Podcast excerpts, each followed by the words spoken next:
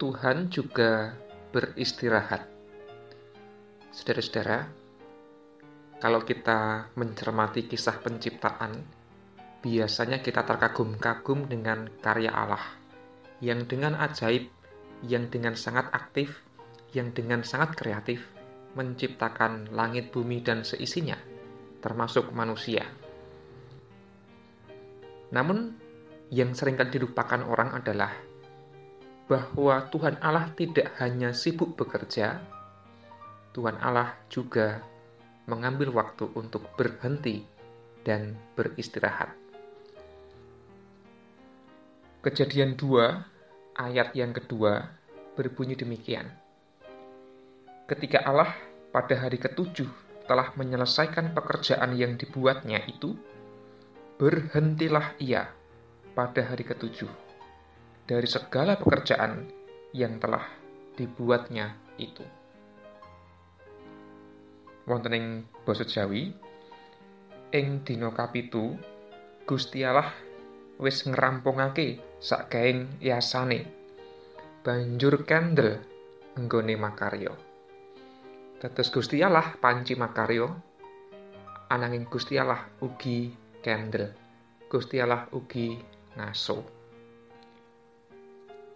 Nah, saudara-saudara, dari sini kita bisa belajar bahwa yang baik dan yang penting dalam kehidupan manusia itu haruslah ada keseimbangan di antara dua sisi, yaitu bekerja atau berkarya dan berhenti atau beristirahat.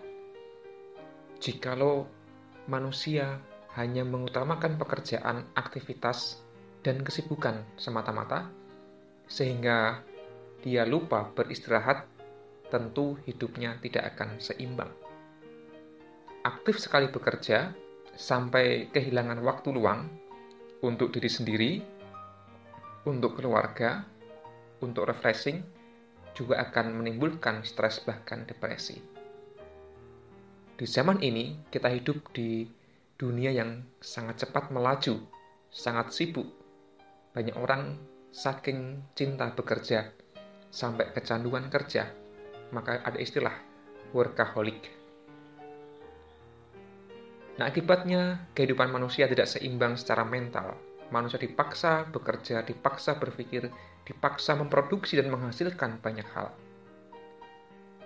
Menariknya adalah pandemi COVID-19 membuat banyak sekali pekerjaan terhenti. Banyak sekali produksi beristirahat. Banyak sekali kesibukan yang harus tertunda.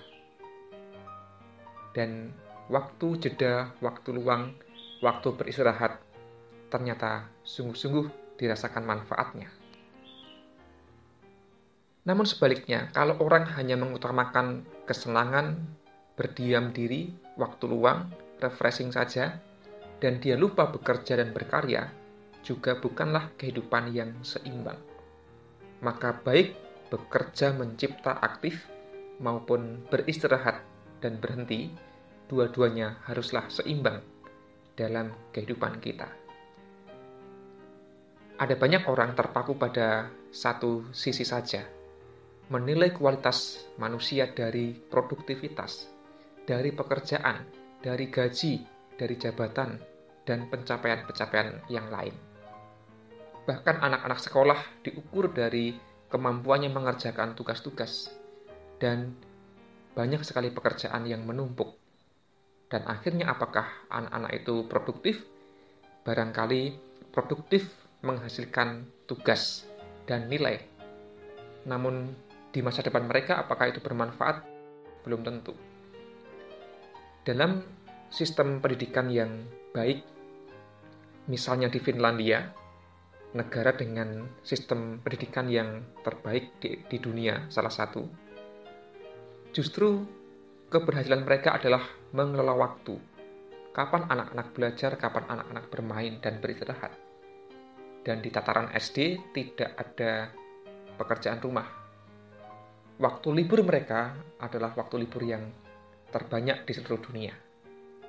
Namun hasilnya justru adalah pendidikan yang baik, yang produktif. Berarti produktivitas tidak diukur oleh banyaknya jam kerja, jam beraktivitas, namun oleh kualitasnya.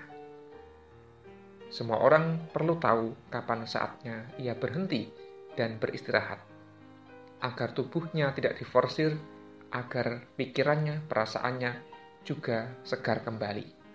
Dengan mengelola waktu istirahat yang cukup, justru produktivitas akan menjadi semakin baik dan berkualitas.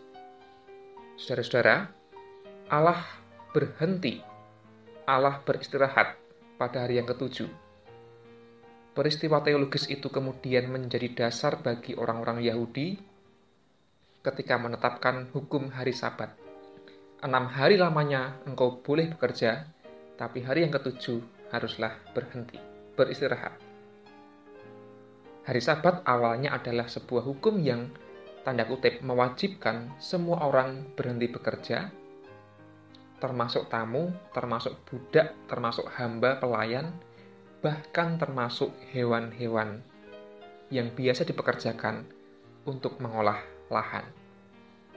Bahkan dikatakan dalam sebuah ayat bahwa tanah-tanah itu juga perlu berhenti diolah supaya mereka beristirahat maka hakikatnya hari Sabat yang memang artinya berhenti itu tidak hanya ditujukan bagi manusia agar beristirahat, tetapi juga bagi hewan-hewan, bahkan bagi tanaman, bahkan bagi tanah, lahan. Semua ini memiliki hak untuk beristirahat, supaya tidak diforsir dengan aktivitas dan pekerjaan yang berat senantiasa. Yang kedua, dengan berhenti dengan melakukan sabat, orang-orang Yahudi juga kemudian punya waktu untuk beribadah kepada Allah.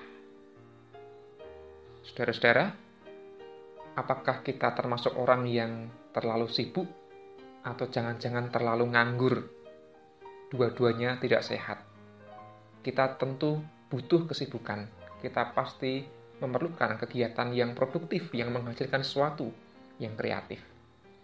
Namun jangan lupa untuk mengambil waktu sejenak untuk beristirahat, berhenti, berlibur, refreshing. Waktu luang adalah waktu-waktu yang inspiratif untuk ibadah, untuk berdoa, untuk melakukan aktivitas yang kita senangi, hobi, untuk menyapa orang-orang terkasih kita.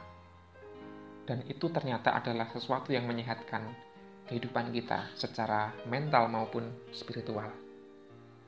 Apakah keluarga kita terlalu sibuk? Apakah gereja kita terlalu sibuk? Semua orang, bahkan semesta ini, butuh istirahat. Mengapa? Karena Tuhan saja berhenti dan beristirahat. Amin.